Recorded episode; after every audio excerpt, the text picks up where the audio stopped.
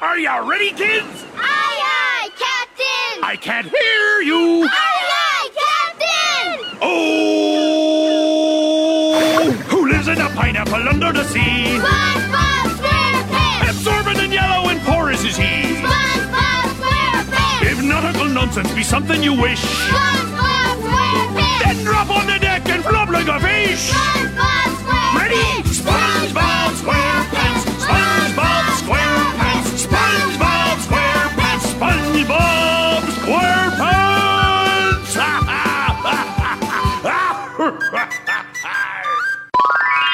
你知道东西是如何制造出来的吗？你了解全世界七十座著名的城市吗？你知道世界各地的人都在干什么吗？你了解一项项发明是如何诞生的吗？你知道生命是如何开始的吗？萌宝们，听你的！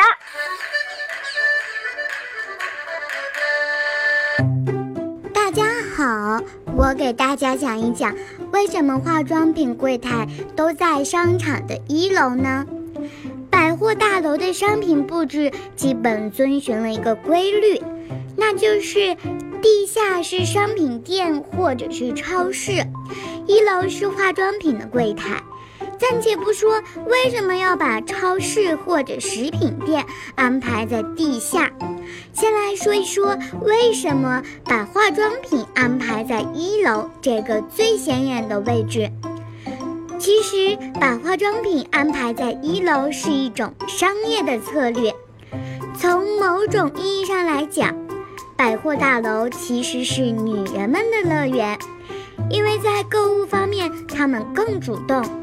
甚至可以说，百货大楼就是为女人而存在的，而化妆品可以说主要是以女性顾客为消费者的，所以把它们安排在一楼就是件很自然的事情了。当然，百货大楼将化妆品安排在一楼，还有一些其他的考虑。化妆品可以说是一件奢侈品，是利润最高。最赚钱的商品，价格不菲，却不怎么占地方，所以百货大楼也愿意把最靠近消费者的前沿阵地来交给他们。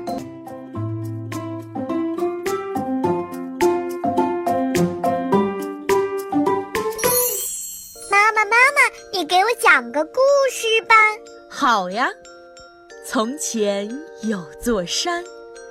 山里有座庙，庙里有个老和尚，在给小和尚讲故事。哦，从前有座山，山里有座庙。从前有座山，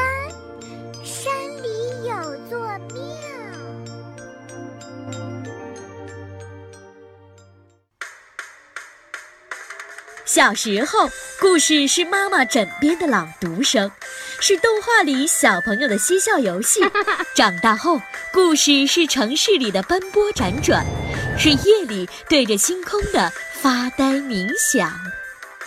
小耳朵们，雨瑶姐姐讲故事开始了。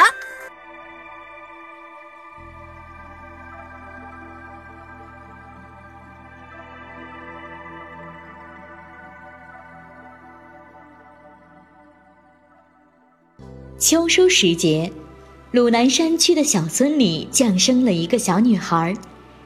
沉浸在丰收喜悦中的爸爸，望着场院上金灿灿的麦穗儿，笑着说：“咱妮儿有福，就叫就叫福妮儿吧。”转眼间，七个年头过去了，小福妮儿到了上学的年龄。望着村子里一样大的小伙伴们，都背上了书包。小福妮儿对妈妈嚷道：“娘，我要上学，我要读书。”可是，小福妮儿哪里知道，爷爷去世时欠了一屁股的债，爸爸上山砍石又砸伤了双腿，家里生活的重担都落在了妈妈一个人的肩上。妈妈不忍心让女儿失望，她抚摸着福妮儿那齐耳的短发说：“妮儿啊，啥时候你的头发长到齐腰那么长，娘就送你去上学，啊！”盼望着，盼望着，小福妮儿在期盼中又度过了两个年头。当他终于发现。自己拥有一头齐腰的长发时，他再也按捺不住喜悦的心情，对妈妈喊道：“娘，你看我的头发，嘿嘿，我可以上学了，哈哈，我可以读书了。”妈妈再也不忍心欺骗天真的女儿了，她一把抓起篮子向山上走去。那正是酸枣成熟的季节。漫山遍野都是红红的、耀眼的酸枣。妈妈采啊采，摘呀摘，突然，她眼前一黑，从山上掉了下去。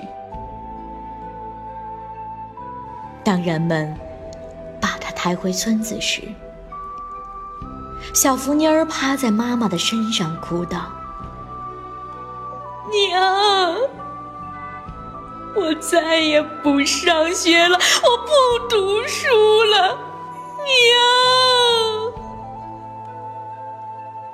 第二天，在通往城里的路上，走着一个梳着短发的女孩，手里托着一条长长的辫子，两眼呆呆的望着前方。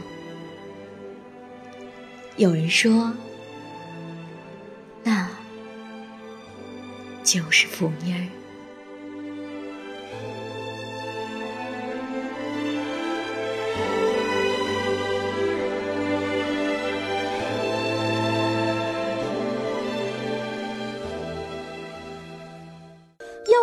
们萌宝和大家说再见的时候了。在这里呢，雨瑶姐姐也呼吁更多的听众朋友，在每周的这个时候关注我们的“萌宝说世界”。同时，我们也欢迎更多的小朋友们加入到“萌宝说世界”的小明星团队当中。亲爱的小耳朵们，今天的精彩内容就到这里了，我们下周同一时间再见喽，拜拜。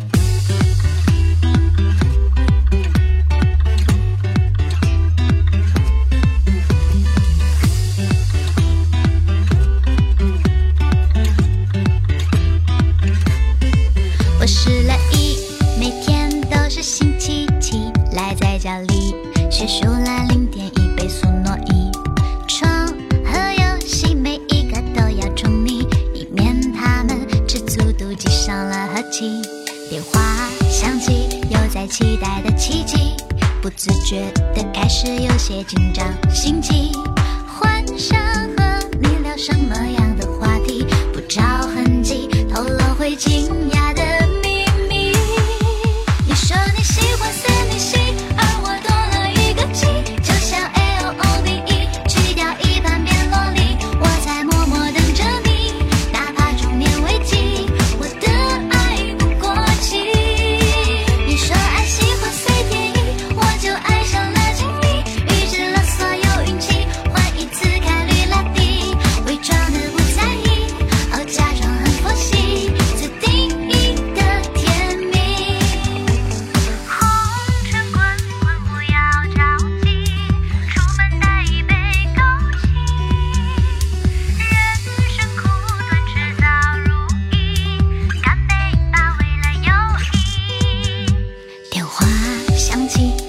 期待